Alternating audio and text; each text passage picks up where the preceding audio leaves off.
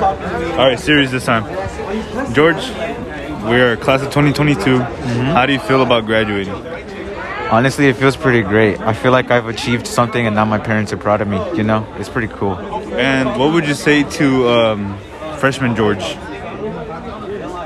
Please shut the fuck up. Do not ever say anything ever again, bro.